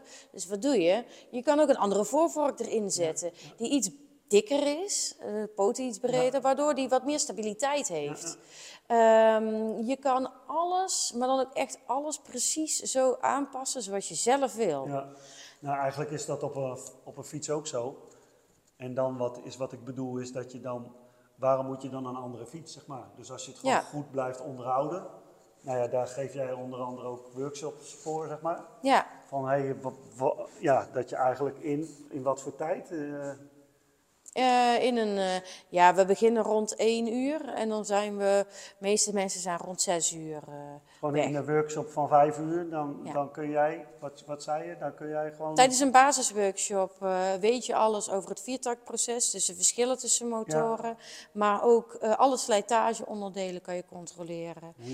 Hoe je eigenlijk met dat ding om moet gaan. Ja, dus een stukje tuning ook, of optimaliseren. Moet je eigenlijk bijna... Als een soort, dat is eigenlijk bijna beter als een APK in de autobranche. Zeg maar. Ja, ik vind eigenlijk dat iedereen zo'n basisworkshop zou moeten weten. Zeg maar, Ook als je al 30 jaar motor rijdt. Ja. Er komen hier ook mensen en die weten totaal niet waar ze mee rondrijden. Al heel erg lang. Ja? En levensgevaarlijk. Ja. En daar heb ik ook een beetje bij de BOVAG... Kijk, want het is het keuzecoach als zijnde het kiezen voor een nieuwe motor. Maar je mag mij ook gewoon bellen als je een vraag hebt over je motor die je al hebt. Ja, dat zeg ik ook. Ja, juist die technische vragen. Ja, dat is net zo belangrijk. Ja, misschien nog wel belangrijker. Ja. En wat ik ook wel wat meer aandacht mag komen, is inderdaad de keuzecoach. En dan staat er vooral in dat er gecoacht wordt op het type voertuig, zeg maar. Wat dan bij je past. Ja. En dat zou bijvoorbeeld bij de auto, dan heb je inderdaad heel veel keuze uit die types. Wil je zoveel deurs, bla. Maar bij de motor, kijk, bij de auto heb je APK. Bij de motor is dat niet. Dus het is dus veel belangrijk dat je daarnaar kijkt. Dus er wordt dan toegespitst op welk type. Maar er zou meer moeten toegespitst worden op het technische aspect. En dat is bij de fiets ook steeds belangrijker, dat technische aspect. Ja, dat je dus... Hoeveel mensen hebben een elektrische fiets in de schuur staan die ze nog nooit voor onderhoud hebben weggedaan? Nou ja, vaak binnen 2 jaar, zeg maar, omdat dan de beurten gratis zijn en daarna geeft dat allemaal mij. En 2 jaar zit er garantie op en daarna stopt het vaak, hè? Ja. Dat mensen dan denken, en gelukkig heb ik in mijn klantenkring is eigenlijk, ik geef een onderhoud, als ik de fiets een beurt geef ik daar een jaar lang gratis afstellen op remmen, ketting en versnelling. En 1 keer een lekker band, dus ik ontzorg die klant, maar ik geef met name... Nou ja, mijn kernwaarden zijn dan veiligheid, duurzaamheid en efficiëntie. Ja. Dus wanneer ik die fiets zo bijhoud, dan zou ik misschien na een jaar niet maar meer een uur met die fiets en beurt bezig. Met die beurt van die fiets meer een uur bezig zijn. Mm-hmm. Omdat die gewoon bijgehouden is, zeg maar. En dat betekent dat je wel dat jaar gewoon dat plezier allemaal hebt gehad. Ja. En niet... weinig pech onderweg. De veiligheidsrisico's van... en sowieso, je ziet heel vaak mensen zeggen een lekke band. En dan, ik als fietsenmaker kijk als eerste naar die achterband dan. Hoe is die? Nou ja, en dan zie je soms, je hebt in een buitenband tegenwoordig die brekerlagen. En die hebben dan een kleur, groen of rood of blauw. En dan zie je gewoon dat blauw er doorheen komen, zeg maar. De onderste laag. Maar dat weten die mensen nog niet eens. Die zeggen, ja, mijn band is lek, kun je hem plakken? Nou ja. plakken kunnen we al niet doen, omdat ja, dat is geen kwaliteit in de zin. Ja, dat je, als je plakt, dan wil ik nog niet zeggen, want die binnenband is ook gesleten, zeg maar. Hè? Dus wanneer je hem gewoon... Plak je tegenwoordig? Ja, ik heb ook geen verstand van fietsen, hoor. Maar... Nee, eigenlijk... Bandplakken doe je niet meer? Als fietsenmaker kunnen we dat bijna niet doen, omdat je eigenlijk met bandplakken sowieso eigenlijk al langer bezig bent. En de kwaliteit ervan is gewoon minder. Ja. Omdat je... met een motor doen we proppen. Maar ja. Dat doen we niet. Dat is dus eigenlijk hetzelfde verhaal. Ja. Wel goed, ook omdat natuurlijk de fietsen worden steeds zwaarder, maar door de elektrische motor gaan mensen ook, jongen, die chasen je voorbij soms. En als je dan met zo'n dun plakkertje met een beetje lijm erop, wat dan mensen vaak zelf doen. Ja. Als ik zie wat voor ongelukken er gebeuren met mensen die nog maar 30 rijden op de motor. Hoeveel ongelukken gebeuren er op de fiets? Ja. En hoeveel ongelukken kunnen er voorkomen worden in het verkeer, dus fiets en motor, door goed onderhoud. Ja. Door wel die goede banden met die grip. Daar zie ik in die zin, of dat een oplossing is, weet ik niet, maar dat je al gauw, inderdaad, waarom heeft zo'n motorfiets of zo'n fiets geen APK, zou ik maar zeggen? Nou, ik ben zelf heel erg tegen APK, want omdat ik alles zelf bouw en dan kom je er nooit doorheen. Nee. Maar dat weet ik, weet je wel. Ik weet dat, daar anticipeer je op tijdens het rijden. Maar jij zorgt dan toch even goed dat die motorfiets veilig is? Of? Ja, zeker. Maar wij bouwen ook echte choppers, zeg maar, die... waarbij je dan bijvoorbeeld een hele goede achterrem hebt en waarmee je dus achterremt, maar bijvoorbeeld voor geen rem hebt. Dat is dan mooi. Dat vinden ze niet leuk. Dat zouden ze niet zo leuk vinden. Er zit dan toevallig daar een spiegeltje op, maar knipperlichten of zo. Nee. Kijk, dus het is allemaal natuurlijk relatief wat ik allemaal zeg, maar ik doe dat dan wel bewust. Ja. Maar er wordt heel veel onbewust.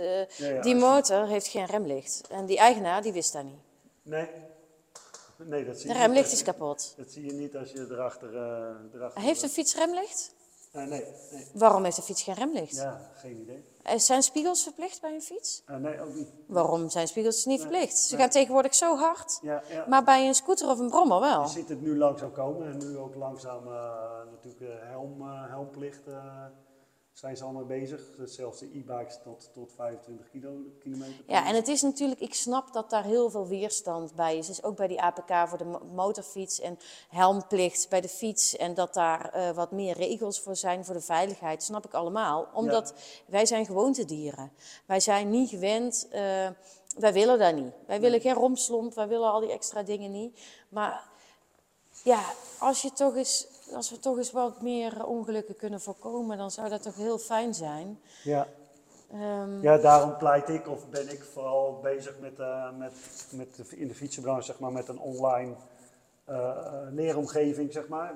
Dus dat, met name dat kennis delen over. En in de fietsenbranche zie ik heel erg, dat zien ze als een probleem, zeg maar. Hè? Ik gaf eerder workshops in mijn winkel en dan zei ze van, nou, je bent echt gek, je gaat de kennis weggeven. En die klanten kopen op internet hun ketting- en tandwielen of hun banden. Nee. En ik denk van wat was er dan? Als ik zei van, maar wil je niet weten wat het effect was? Nou, dat wil men vaak niet horen. Maar voor mij stond er dan de volgende dag voor 1500 tot 2000 euro aan reparaties. Ja. En het zijn mijn beste klanten ever, zou ik maar zeggen. Ja, ik doe dan geen reparaties... Omdat mijn core business is echt advies geven. Ja. Hè, dus als ik een motorzaak ben, dan denk ik dan toch van... nee, dat is echt niet goed. Nee, je moet echt bij mij in onderhoud, weet je wel. Dus, ja. Maar ik ben... Wij van WC Eend. Juist, ja. Dus bij mij betalen ze dan voor het advies tijdens een workshop. Ja. Hè, waarbij jou de workshops gratis waren... In hoop dat dan als er dat iets... Dat ik me werk, maar ik ga nu wel inderdaad steeds meer online die kennis delen, zeg maar. Omdat dat juist op het moment ook wanneer je weet dat het vervangen of het stellen van je dempers of je remmen ontlucht of zo. Als je weet wat voor gereedschap je ervoor nodig hebt, hoe lang je ermee bezig bent, hoe dat eruit ziet... Dan krijg je een beeld en denk je, ja, maar daar ga ik heel niet aan beginnen. Dan kan ik dan hier en nu een fietsenmaker boeken of een... Ja, of de kosten van juist gereedschap. Ik zeg ook vaak, je kan prima een ketting stellen, dat is heel erg makkelijk. Maar zorg ervoor dat je een momentsleutel hebt. Ja. En dan denk je, ja, momentsleutel. Wat is dat? Zeg, ja, kijk, je moet namelijk je achterwiel los. Gewoon helemaal los halen. Ja, ja. Zet je los, bij de fiets ook, want je zet hem namelijk naar achter. Ja. Je maakt de afstand tussen het kleine en het grote tandwiel, maak je groter. Maak je weer ruimer. Ja. Juist, daardoor hangt die ketting minder slap. Ja. Maar op het moment dat je hem dan vastzet, en vaak is dat staal relatief zacht, hè? Omdat dat vaak het soort staal, hoe zachter het is, hoe lichter dat het vaak ook is. Ja, ja. Of je moet titanium hebben natuurlijk, ja. Hè? Maar dat is dan weer heel erg poepieduur. Ja, maar fietsen wordt veel aluminiumframe. Juist, zeg maar als draaien. Je daar dus heel vast gaat draaien, omdat je denkt het moet zo vast mogelijk, dan wordt het eigenlijk dunner en langer. En moet je het dus iedere keer nog vaster zetten om het vast te kunnen zetten, waardoor het op een gegeven moment afbreekt. Ja. Want op een achterwiel komt de meeste kracht, omdat dat de aandrijving nou eenmaal is. Met die ketting. Ja. Dus op het moment dat jij dat iedere keer zo vastzet, omdat je denkt het moet zo vast, ja, dat is voor de veiligheid. Levensgevaarlijk. Ja. En als je dan weet wat voor gereedschap je nodig hebt om het te doen, dan kan je een keuze maken. Ja, daar ga ik wel in investeren of niet. Nee. Maar een motorzaak heeft ook dat natuurlijk zo gedaan. Maar als je dat allemaal zelf wil doen, zorg alsjeblieft dat je dan een goede momentsleutel hebt. Ja, ja. Zodat en je ook laten eiken. Als jij een goede momentsleutel koopt, dan gaat die ongeveer... En je doet die altijd naar nul draaien. Ja, dat is al heel belangrijk. Ja, in de originele verpakking, dan gaat die ongeveer 10.000 kliks mee. Ja. Dus dat is voor de meeste mensen een leven. Dat komt niet voor, dat is een leven, ja. Dus daarom zou ik ook geen momentsleutel van de Action van een tientje of twee tientjes. Nee. Maar een momentsleutel van €100 is vaak een goede, degelijke momentsleutel al. Ja. En je hebt er wel meerdere nodig. Ja. Want je hebt de grote en de kleine. Afhankelijk van het bereik. Maar voor de fiets is dat precies hetzelfde. Heb je een heel klein momentsleutel. Dan kan je alles netjes op het juiste moment aandraaien. Dan kan je het niet kapot maken. Loopt het niet los. Maar breekt het ook niet af. Nee. En op termijn heb je dus het heel snel al terugverdiend. Ja. Je hoeft die momentsleutel niet ieder jaar te eiken. Nee, en dat is ook vaak, en ook helemaal nu met die bewustwording over accu's en zo, dat er een hele fietsenzaken of toestanden afbreekt. En dat is natuurlijk met je stuur, dat draai je aan, met de fiets in ieder geval. Veelal met boutjes en dingetjes, maar als je, of je, wat je zelf ook wel aangeeft, je achterwiel, als je dat dan op het verkeerde moment zet en dat we daar niet bewust van zijn, zeg maar, hè? Dat je eigenlijk geen gereedschap denkt van, nou laat maar, of ik weet wel hoe dat moet. Of... Ja, bij de Lidl hebben ze ook een leuk setje. Ja. Nou, dan breekt eerder het gereedschap af. Ja. En die twee dingen die je nodig hebt, dan heb je een hele koffer, heel mooi. Ja, en dan, dat is ook één natuurlijk, hè. Daar ben ik de laatste tijd wel veel ook aan het verdiepen. Je hebt één, zeg maar, ze zeggen ook goed gereedschap is het halve werk. Maar dat is ook niet helemaal waar, zeg maar. Want als je twee mensen, als je ons beiden, we gaan beiden nu aan, we hebben allebei goed gereedschap. En jij gaat aan een motorfiets sleutelen en ik ga aan een motorfiets sleutelen. Ja, dan heb je ook kennis nodig, zeg maar. Want ik zou hele andere dingen uitdraaien. En als jij mijn fiets gaat maken en ja, dan is het weer rond, want daarvoor kom je dan bij ons. Ja, dus in die zin is goed gereedschap is heel belangrijk, zeg maar ook weer dat verhaal inderdaad als keuzecoach. Ja, dat als je kennis, zeg maar, kan krijgen, of dat is natuurlijk... Het stikt ervan op internet natuurlijk overal. Ja, iedereen kan alles op internet neerzetten. De filmpjes en dat snap ik wel als consument, dat natuurlijk enorm lastig is. En dan, ja, dat vind ik ook wat jij ook aanhaalt in de motorbranche, zeg maar. Dat de enige veiligheid misschien wel de BOVAG is. Je hebt verder eigenlijk praktisch niks waar jij... als stok achter de deur, waar jij kan aankloppen op het moment dat je een probleem hebt. Ja, en dit lijkt wel een soort van illusie dat mensen denken van ik krijg geen probleem of helemaal niet. En vaak pas nadat je het gekocht hebt, hè? Nou ja, dan weten ze het vaak ook niet. Nee, als jij er geen verstand van hebt, dan rij je rond. En ik vraag me af of sommigen er überhaupt ooit achter komen. Want dan hebben ze een ongeluk en dan hebben ze een ongeluk. En dan denken ze misschien wel, ja, het is mijn fout. Of het was daar wel misschien net een beetje glad, of zo. Ja, en daarin heb je natuurlijk, je hebt bijvoorbeeld in Amerika, heb je dat claimen gebeuren heel erg. Dat waardeer jij als een motorbike. Je hebt een motorbike en je hebt die naar de fietsenmaker gebracht, naar de specialist. En die heeft je voorvalk gesurfd. En op dat moment heeft een monteur die niveau 1 heeft, zeg maar, die bijvoorbeeld net een band mag maken. Mm-hmm. Die heeft even snel getekend, want dan is het... En die gaat dan de weg op en er gaat wat mee gebeuren. Ja, dan hang je als bedrijf. Dan kun je wel zeggen, ja, maar mijn niveau 4 monteur heeft het gedaan. Ja, maar dat is dus bij de motorfiets. De motorzaak kan gewoon zeggen, ja, nee, hij was goed. Ja.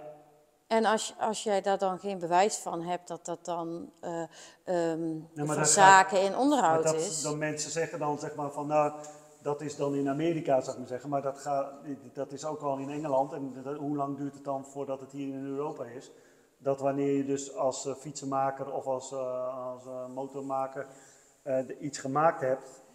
En ik vind die claims, ik weet niet. Ik vind... dat is triest, zeg maar. Je moet toch zelf zorgen. Dat is toch je eigen verantwoordelijkheid? Ja, jij rijdt toch daarmee? 100%. Jij moet zorgen dat je jouw shit voor elkaar hebt. Ja, dat staat zelfs in de wet, hè? Dat je zelf en dan kan je wel iedere keer de schuld ergens anders leggen. Ja. Maar jij wil toch weten dat het goed is? Ja, mooi. Waarom? Ik vind dat je dat moet weten. Dat wil je toch? Ja. Waarom ben ik motorfietsmonteur geworden? Is omdat ik eerst ben gaan motorrijden. Ja. Ook zo'n oude knar waar iedere keer kapot ging. Ja. Ja, op een gegeven moment denk je, ja, het is goed met jullie. Ik ga zorgen dat ik het zelf kan. Ja. En dan blijkt je dat nog eens leuk te vinden ook. En dan gaat dat groeien. Maar het zou toch eigenlijk verplicht moeten zijn, ook met de fiets, omdat daar veel meer technisch... Hij wordt steeds technischer een fiets. Ja. En je gaat er steeds harder mee. Ja, vooral dat, die snelheden, zeg maar. Ja. En hoeveel van die filmpjes zie je op internet dat dan zo'n fiets breekt? Gewoon het frame breekt of zo. Ja. Je kan ook voor een paar tientjes een fiets kopen. Ja. En dan breken ze gewoon het frame gewoon doormidden. Ja. Ja, en je kan ook wel heel leuke carbonnen fietsen kopen. Maar dan koop je een budget carbonnen fiets of zo. En het nadeel van carbon is dat die maar sterk is, één richting op. Ja, als je puntbelasting hebt of wat dan. Ja, kan het maar zijn, als je dat allemaal niet weet... Nee.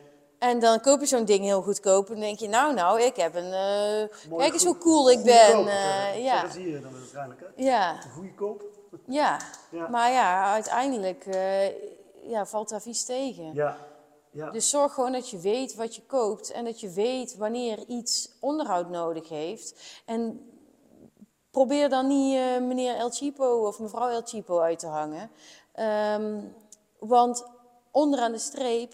ben je uiteindelijk duurder uit. Waarom ik die workshops betaalbaar wil houden, is omdat het toegankelijk moet zijn voor iedereen. Ja, dat de meneer bijvoorbeeld €300 zou kunnen neerleggen voor een workshop die een splinternieuwe dikke BMW rijdt. Ja. Dat is heel erg leuk en leuk dat die meneer dat leuk vindt. Maar die kan hem ook iedere week wegbrengen bij wijze van. Ja. Dat maakt hem dan niet zoveel uit of haar. Maar... juist de mensen die een heel goedkoop, met klein budget, die besparen vaak ook op onderhoud. Ja. En dat je dan uiteindelijk gewoon geen nieuwe fiets nodig hebt, of motorfiets dan in dat geval. Nee. Dat als je het gewoon regelmatig... hou een beetje geld apart per jaar voor het onderhoud. Het is geen rocket science ook uiteindelijk, hè? Nee. In hoe je... wat je heel mooi aanhaalt, is dan uiteindelijk je eigen verantwoordelijkheid, je eigen... je moet het toch ook willen weten allemaal? Ja, eigenlijk ook wel, hè? Ja. En dan, maar mijn man doet dat altijd, krijg je dan vaak als vrouw... wat mij raakt is bijvoorbeeld dat wat ik wel eens hoor, zeg maar, van... mijn zoon heeft een lekke band, die komt binnenkort om de band te vervangen. ja, één denk ik dan al van, nou, je kan misschien, ja, hij kan wel zelf die band plakken, zou ik maar zeggen. En ik leerde vroeger van mijn vader een band plakken, maar dat is dus al niet meer aan de orde, zeg maar. Papa leert al niet meer de zoon de band plakken. We leven gewoon in een wegwerpmaatschappij. Ja, en dat, maar dat kreeg ik dus later, een maand later, hoorde ik, toen sprak ik hem weer, zeg maar. Toen zei ik van, ik heb je zoon nog niet gezien met die band oppoppen. Hij zegt, nou, ik verwacht wel dat hij eerder komt, want hij is inmiddels al 3 keer per dag die band aan het oppompen. Dus die band had een dusdanig gaatje, zeg maar, dat hij dus eerst ging die 2, 3 dagen mee. Maar inmiddels moest hij dan 3 keer per dag zijn band oppompen. En hij had nog niet het besef om gewoon even bij mij dan langs te gaan of dan wel gewoon zelf die band te gaan maken. Dus die heeft dus al gewoon, nou ja, maandenlang die band op moeten pompen, zeg maar. En uiteindelijk had ze zelfs een nieuwe fietspomp gekocht. Omdat die oude fietspomp, die deed het niet meer, zeg maar. En dan denk ik van, ja, had nou gewoon meteen je band vervangen en klaar. Maar, nou ja, dat dus. Ja, gek hè? Ja. Ja, maar, dat, ik weet niet wat dat is. Nee, bizar hè? Ja, daar zit wel een heel pakketje aan. Nou ja, ik denk wel, steeds meer mensen zijn of worden gediagnosticeerd als dyslectisch, nee niet dyslectisch, als ADHD, als druk of dat soort termen zou ik maar zeggen. Dat mensen autistisch zijn, zou ik maar zeggen. En mensen autistisch is gewoon tegenwoordig heel lastig om naar een winkel te gaan. Ja, omdat ze maar alles kunnen zeggen. Maar daarom is die keuzecoach dus bijvoorbeeld ook weer heel erg fijn. Ja, hoef maar te bellen. Lekker anoniem. Ja. Je mag van mij Pietje Puk invullen bij de naam, hoor. Als ik je maar kan bereiken op je telefoonnummer. Ja, ja. Dan wil ik alle advies geven. Ja, ja. Toch? Dus ja, ik vind, om dan af te ronden, want we zijn volgens mij alweer 1 uur en een kwartier zijn we al bezig. Ja. Jij moet ook zo de kleine weer ophalen en... Wat we nog niet genoemd hebben, maar je bent gewoon zwanger zelfs. Ja, ja. Dus je mag nog eventjes werken en dan mag je ook weer even genieten van rust. Nou, rust... moeder niet. Ja, voor mijn werk, dat is... dat is ook gewoon een hobby. Kijk, ik heb van mijn hobby mijn werk gemaakt. En ja. Ik heb een baan gecreëerd. Jij ook. Ja. We hebben allebei een baan gecreëerd die niet bestond. Ja. En waar eigenlijk blijkt dat het heel erg nodig was. Ja. Dus ja, nee, ik doe dolgraag wat ik doe. Ja, ik krijg mijn tweede dochter. Ja. En ja, dat is echt geweldig. Ja. Oh, leuk. Ja, ik ben al 28 weken zwanger. Ja. En ja, dat is zo gaaf. En dan straks ga je niet weer waar we nu zitten, maar heb je ook een andere locatie gevonden die nog meer bij je past? Ja, nog steeds in Schijndel. Ja. Dus, maar dan in het buitengebied. We zitten nu op industrieterrein. Ja. En het buitengebied is sowieso heel erg mooi. Er is houtkachel in. Een stukje groter ook dan hier. Dus, kun je nog meer mensen, nog mooier... het is gewoon een hele fijne plek. Ja. En het voelt een beetje als een vakantiehuisje. Ja, al gaaf. Ja. En dan je werk. Je werk tussenaan. Ik doe aanhalingstekens. Ja. Zo grappig. Dan kun je met podcasten allerlei gebaren maken, maar mensen zien dat niet altijd. Ja, nee, ja. Ik hoop dat ik dit nog heel erg lang mag doen. Het zou eigenlijk gewoon verplicht moeten zijn. Steeds meer voor de fiets dus ook. Het lijkt wel of ook monteurs niet graag hun kennis willen delen of zo. Omdat ze dan bang zijn dat dan de mensen niet meer voor onderhoud bij hun komen. Nee. Terwijl het tegenovergestelde is waar. Want je laat ze juist zien hoe belangrijk onderhoud is. Ja. Maar ja, goed. En het is zo belangrijk voor het voortzetten ook ervan. Hè? Want je krijgt het eigenlijk steeds...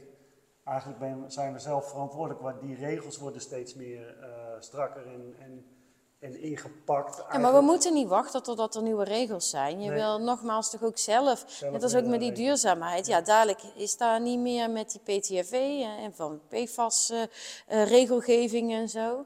Ja. Maar je wil er toch eigenlijk voor zijn, toch? Ja. Je wil er toch zelf iets mee. Ja. En je wilt toch zelf dat het allemaal... Ja, je hebt toch je eigen verantwoordelijkheid daarin, denk ik dan. Ja, ik denk ook 100%. En ik vind wel ergens ook wel als mooie taak om... wat wij dan sowieso als keuzecoach doen, maar wat ik ook in het leven zelf wil... om ik voel ook dat ik hier ben om te ervaren en dingen door te geven eigenlijk, zeg maar. Zodat, ik kan me misschien zo ook voorstellen dat jij misschien je dochters ook wel straks op een motor ziet? Of,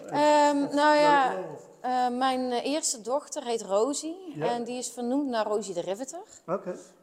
Ken je dat? Nee.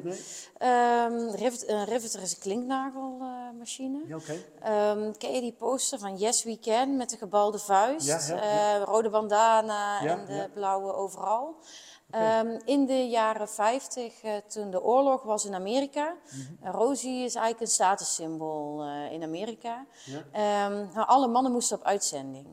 En de vrouwen bleven dus achter, maar er moesten ook nog heel veel wegen gemaakt worden. En er moesten nog vliegtuigen gebouwd worden en voertuigen. Ja. Heel veel gelast en gedaan. En dus de vrouwen, die namen het mannenwerk in de fabrieken over. En die noemden ze de Rosies. Okay. Dus Rosie the Riveter is eigenlijk een statussymbool voor empowerment, gewoon de yes we can. Waar staat dat voor? Dat staat voor dat je alles kan doen en worden wat je maar wil. Ja, mooi. The sky is the limit. Ja, mooi om ook zo... daarmee dus wat mijn dochter wil, het maakt me niet uit of zij die motoren leuk vindt. Het maakt me echt niet uit, al wordt ze ballerina. Als ze maar doet wat zij leuk vindt en zich door niks of niemand laat beperken. Nee. Je hebt je eigen verantwoordelijkheid in alles wat je doet. Ja, dus je moet niks laten afhangen van de rest. Nee. Op het moment dat je altijd doet wat je wil... kom je er wel? Ja, ik heb ook ervaren, dan krijg je ook wat je wil, zeg maar. Ja, waarom willen ze zijn weg? Je bent ook niet geboren als de president. Nee. Nou ja, eigenlijk uiteindelijk allemaal wel, zeg maar. Maar er is heel veel in gepropt in onze kleine beginjaren, zeg maar. Dat we niet allemaal een Dalai Lama zijn, zeg maar. Nee, en je hebt natuurlijk ook wel meer kansen als, je geboren bent... waar je bedje staat, dat snap ik ook wel allemaal. Maar ik kan je ook wel vertellen dat dit bedrijf mij niet eens aankomen waaien. Nee. Maar dat heb je wel. En nu kan je straks weer nog mooier en nog meer bij je passend in ieder geval. Daar ben je ook zo steeds naar op zoek. Nou ja, ik ben blij dat het steeds... mensen steeds meer bewust worden hoe belangrijk het is dat jij dingetjes weet. Ja. En ik denk dat omdat dat meer gebeurt, mensen worden daar bewuster van, snappen ze ook wat ik doe, dat het misschien wel handig is als ze er iets van weten. Ja. En daarom komen ze bij jou en mij terecht. En hoop ik ook dat de keuzecoaches, dat wat meer bekender wordt. Zodat we wat meer mensen kunnen helpen. Dat je van auto's en fietsen en... motors en de camper, zeg maar, dat daar maar één coach over van is. Hè? Want je zou zeggen, er is zoveel vraag. Je zou zeggen van, er zijn 10 autocoaches, of misschien wel 20. En 5 of 10 van de fiets en 5 of 10 van de motors, zeg maar. Ja, en de keuzecoach bij de auto, die wordt wel veel meer gebruikt dan fiets of motor. BOVAG, in mijn beleving, naar buiten treden is vooral veel over de auto, zeg maar. Ja, maar toch eigenlijk ook gek, want bij een auto, je hebt de motor, ben je veel kwetsbaarder. Ja. En op de fiets ook. Ja, 100%. Hoeveel ongelukken zijn er afgelopen 10 jaar? Hoeveel is daar omhoog gestegen? Ja. Aantal ongelukken. Het is dan misschien de aanschafprijs of zo, zeg maar, van kan ik die auto wel aanschaffen? En dan denk ik bij fietsen of... Fietsen zijn tegenwoordig net zo duur als auto's. Uiteindelijk is veiligheid is de eerste levensbehoefte eigenlijk van een mens. Dan zou je zeggen van dat is toch... dat is ook voor mij in ieder geval waar ik me met name dus voor inzet, voor veiligheid. Ja, wordt onderschat, denk ik. En dus we hebben een mooie taak, zeg maar, bij de BOVAG. Is dat maar aankomen waaien? Nou, eigenlijk heb ik dat ook zelf gecreëerd of zo, zeg maar. Hè? Voor mij was er ook iemand die zei, die voor mij de fietskeuzecoach was. En die wilde zelf stoppen, want die had andere taken. die hij prioriteit gaf en die zei van, nou, dan, voor keuzecoach, dan moet je Leo Steijn vragen. Zeg maar. Ja, ik ben ook gebeld door de BOVAG zelf. Ja. Ik weet niet precies hoe ze bij mij uitkwamen, ja. Maar... Ja, nou ja, we moeten afronden. Ik wou eigenlijk nog één vraag. Dat is over de girl power, zou ik maar zeggen. Want er wordt ook wel, je krijgt zelfs aanvragen dat ze denken van, ja, die Nissan of zo, zei je zoiets. Maar dan blijkt dat ze eigenlijk dat ze je gewoon maar aangeklikt hebben omdat je een vrouw bent of zo, zeg maar. Nou ja, het heeft voor- en nadelen. Het is natuurlijk wel zo dat een hele hoop vrouwen, als ze zien dat een andere vrouw technisch daarin zit, dat ze misschien dan eerder daarop klikken. Ja. Maar het kan ook averechts werken als een stoere vent. En dan moet ik ze als vrouw gaan vertellen dat het niet zo zit zoals hun altijd dachten dat het zit, bijvoorbeeld. Ja, dat vinden sommige kerels wel lastig. Ja. Maar ik hoor van andere kerels ook wel weer juist terug dat, dat bij mij het heel erg laagdrempelig is. Ja. En dat ze dus die wat ze... voor zichzelf snel zouden zien als een domme vraag, dat ze die dus bij mij wel kunnen stellen. Ja, omdat heel de macho klaar, en de testosteronbom gehalte is weg. Ja, en we kunnen het gewoon heel erg Jip en Janneke hebben over alles wat jij wil weten. Ja. We kunnen er ook heel technische termen in gooien. Maar dan heb je mij niet nodig meestal. Dus ja. Wat ik zo even voorbij heb horen komen in deze podcast is het inderdaad, nou ja, je hebt enorme kennis, zeg maar. Mijn vrouw Brenda, die sleutelt met mij mee, zeg maar. Wij doen samen fietsen maken. En dat merk ik ook vaak naar de klant is het vaak... Ze spreken jou eerst aan, ze kijken jou meestal zeg maar, op een bepaalde manier, maar op andere manier is het veel ontwapender als zij iets vertelt of zo, zeg maar. Ja, maar dan moeten de mensen wel voor openstaan. Ja. En dat is niet altijd. Nee, inderdaad, want dan kijken ze gewoon van Leo dit, Leo is ook de baas of zo. Ja, mijn vaak ook, dan denken ze vaak dat ik dat dan samen doe met iemand. Ja, en dan, dat ben ik dan. Ja, leuk. Nou, super bedankt voor je openheid en je verhaal. Jij bedankt voor het langskomen. En we gaan elkaar sowieso, wij gaan elkaar vaker spreken. En ik hoop dat wij ook nog veel mensen mogen spreken als keuzecoach, zeg maar. Dus dat is... dat hoop ik ook. Volgens mij op gewoon via BOVAG is dat? Ja, www.viabovag.nl/keuzecoach. Ja. En dan kan je gewoon op ons gezicht klikken. Ja. En dan kan je gewoon afspraak maken. En waar kunnen mensen jou vinden als ze voor jouw workshop willen? www.geratel.nl. Geratel? Ja, geratel. Weet je wat een geratel? Ja, niet geratel en ook niet geratel, maar geratel. Ja. Geratel. Ja, gewoon geratel.nl. Ja, ik ben dan vanaf 1 mei tot eind september. Maar je kan me nog steeds altijd als keuzecoach bereiken. Ja, dus dat kan ik ook. Dan heb je er misschien een beetje een huilend kind doorheen. Kan af en toe. Maar dat blijf ik gewoon doen. Ja, maar de workshops tot 1 mei zitten nu eigenlijk zo goed als helemaal volgeboekt. Ja. Maar de online kan je ook vanaf 1 oktober dus alweer inboeken. Ja. Dankjewel. Jij ook.